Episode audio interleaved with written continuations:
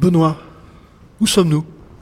Alors ici, on est toujours sur PA10 et on est dans le local euh, des échangeurs de chaleur.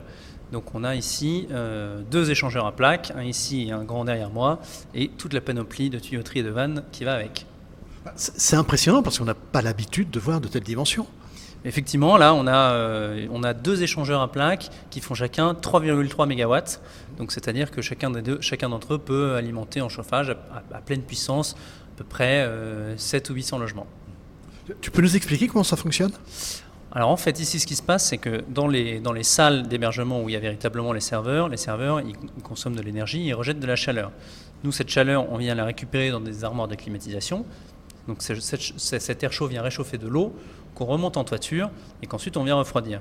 Ce qui se fait habituellement, c'est qu'on le refroidit avec ce qu'on appelle des groupes froids, donc qui viennent consommer de l'énergie avec un, un, fluide frigorigène, ils viennent le refroidir comme ça et rejeter la chaleur. Et cette chaleur-là, elle est perdue et se dissipe. Ce qu'on a fait ici sur PA10, c'est qu'avant de passer par ces groupes froids, on passe par ces grands échangeurs à plaques. Et donc en fait, il y a cette eau chaude qui remonte des salles d'hébergement qui passe au contact euh, d'eau froide, vient la réchauffer, vient lui transférer ses calories et ensuite part pour les groupes froids si jamais il y a besoin. Et c'est cette chaleur qui va ensuite aller alimenter euh, euh, bah, la, boucle sur laquelle vous êtes connecté. Absolument. Donc il y a l'eau qui aura été nouvellement refroidie qui repart dans les salles de données pour continuer son cycle. Et il y a l'eau qui aura été nouvellement réchauffée qui, elle, quitte le bâtiment rejoint le réseau public. Euh, on est en train de finir de, terminer les connexions au réseau public et qui vient réchauffer le réseau public de chaleur qui est déjà existant euh, pour Saint-Denis et pour les communes alentours.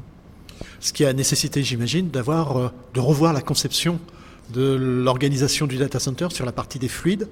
J'imagine. Est-ce que ça nécessite beaucoup de travaux, beaucoup de réflexions au départ, ou est-ce que c'est un redimensionnement d'un projet? Alors, je ne dirais pas qu'il a fallu revoir, puisque sur PNIS, on a eu la chance d'avoir euh, cette idée-là et euh, le cap fixé dès le début.